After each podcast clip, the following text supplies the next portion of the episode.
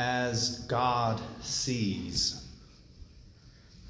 A few weeks ago, I went uh, down to Phoenix and I saw, I walked in and I saw my mom, and it was interesting because she looked different. Kind of like when after I shaved, people are like, Father, you look different. There's something different about you. I'm like, I'm younger. No, uh, so. but I saw my mom and I was like, there's something different. Um, and she wasn't wearing her glasses. I was like, Mom, you don't have your glasses on. She's like, Oh. She's like, I had cataract surgery. And I was like, Oh. And so she she wouldn't wasn't she wasn't wearing her glasses until she needed to read, and then she did one of these, right? You know. Um, but I was like, What's that like? And she's like, You know, um, I guess I'm starting to see things uh, clearly that I never knew I wasn't seeing clearly. I'm starting to see things clearly that I never knew I wasn't seeing clearly. Jesus Christ, who is the light of the world, comes to enlighten us. That's what he does. That, that as his light comes into my life, that it, it actually allows me to see myself more clearly but also to, to see everything else more clearly. We're given this gospel today because we are walking with people in our community who are seeking baptism. And so this gospel is trying to tell us something about the grace given to us in baptism and just the grace that God gives us to us to us all the time. That, that in some way every one of us is like walking around with cataracts, not, not seeing clearly. the problem is, I, just don't know how I'm not seeing clearly because I, I don't know what I don't know. I can't see clearly what I'm not seeing clearly. I just don't know. But Jesus comes and he enters into this person's life. And something that's, that's interesting, this detail, it seems very kind of graphic, and you will, that Jesus spits on the ground and he made clay with the saliva. Why is that important? Because in the beginning, we know that Adam and Eve were formed from the clay of the earth.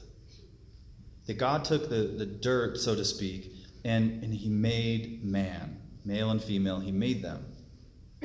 But then sin entered the world, and with that, our will became weak to choose what is good. Our passions became disordered, that now I want things that aren't good for me. And my intellect became darkened. And so, what the grace of Christ desires to do is to enlighten us, as well as strengthen my will to do what is good and reorder my passions so that I want what's good for me. And so, when Jesus using his saliva makes clay with the dirt is that by the use of water, Jesus is seeking to redeem or recreate that which is dysfunctional. That it's by the grace of Christ, by the waters of baptism, that he's seeking to redeem and to heal that which sin has made dysfunctional. Does that make sense? So that's what baptism does to us. That's, that's why we come and we, we dip our hand in the holy water we make the sign of the cross. We're basically saying, God, continue to bring that light into my world. Continue to reorder me so that I can see more clearly. This becomes the, the process for our entire lives that the more we walk towards Christ, the more we see things. Uh, when we went to this focus conference in January, we were in Indianapolis, and one of the students came up to me in the middle. Um, and this person's kind of funny. She's very, like, just matter of fact. And she's like, Father Matt, I'm pro life now. And I was like, What? She's like, Yeah, uh, I just went to this talk, and uh, I just realized that, um, yeah, so now I'm pro life.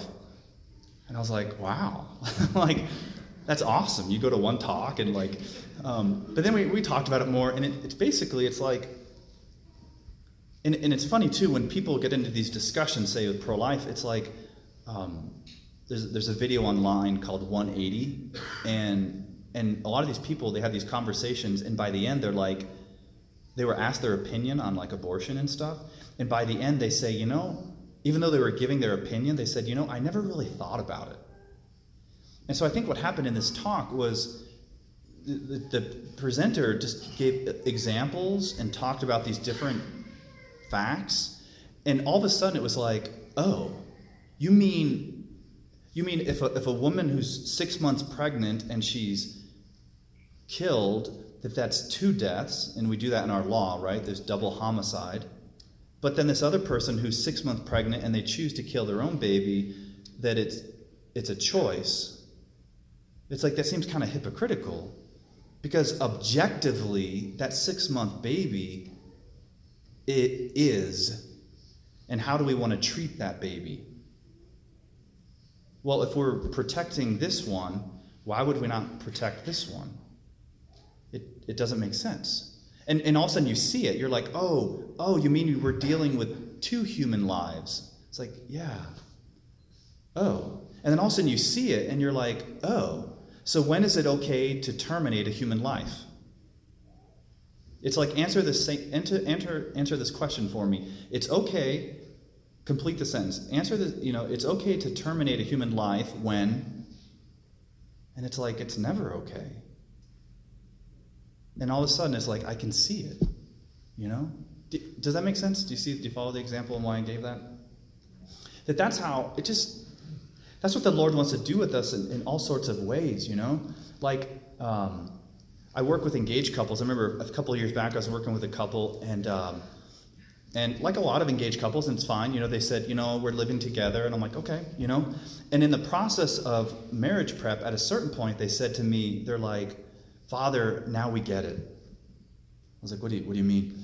They said, you know, we, we lived together because it seemed like the best idea. Like we're saving money, and it just seems like that's what people do. We want to kind of check it out to make sure we're compatible and can live together. They're like, but now, now that we've been doing it and learning more and growing in our relationship, we can see why it's not a good idea. We, we can see that there's a better way. And, and we're, we are where we are, but we can see it now. We just couldn't see it before. And it's like, yeah, it's okay. Like God knew that. God knew where you were at and he knew where you were going. And he he who's the light of the world gave that light. And so God's plan for all of us is to be purified of our sin, to be enlightened, and to experience union with Him. That's a process that will continue the rest of our lives. And whenever we see something Awareness is always a grace. So when I notice something about myself, like, man, I'm really bad at saying no in this situation. When I'm really weak and overwhelmed, it's really easy for me to fall into blank. That that, that awareness is a grace because I can see it. It's, it's happened many, many times but I haven't always been aware. But now I'm aware. And it's like, well, now that we're aware, we can do something with it. Does that, does that make sense? And so in this time of Lent, as we become, as we as we look face to face at our sin, that, that's not something to feel overwhelmed or discouraged with. But the fact that we can see our sin is a grace. It means that I can see, I can see and now the next step is what do I do with that? To, to bring it to the Lord. Because the Lord loves us, the Lord calls us. That's why we're given this first reading from 1 Samuel. That, that when Jesse looks at his sons, he's like, oh, this is the one that God must be calling. This must be the Holy One. And, and Samuel says, that's not the right one. That when God looks at you and I, he looks at us differently. You and I, we see our weakness, we see our sin, we see what we're not good at.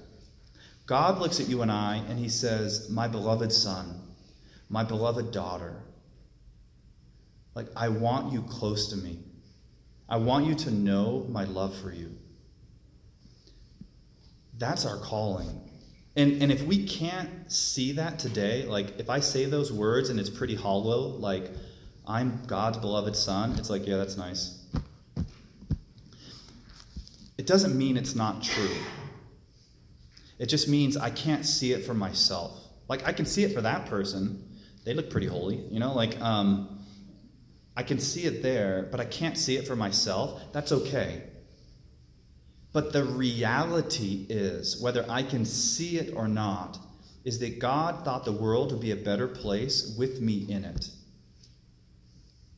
And the reality is that God knew every decision that I would make in my life. God knew every difficulty that I would experience with my family and the choices I would make. And God has been working a plan the entire time to lead me back to Him, to open my eyes so that I can see Him more clearly and to see myself how He sees me. That's the goal. Is as we draw closer to the Lord that we might see everything more clearly, but most especially that in His love and in His light, we can see ourselves as we are we see ourselves as God sees.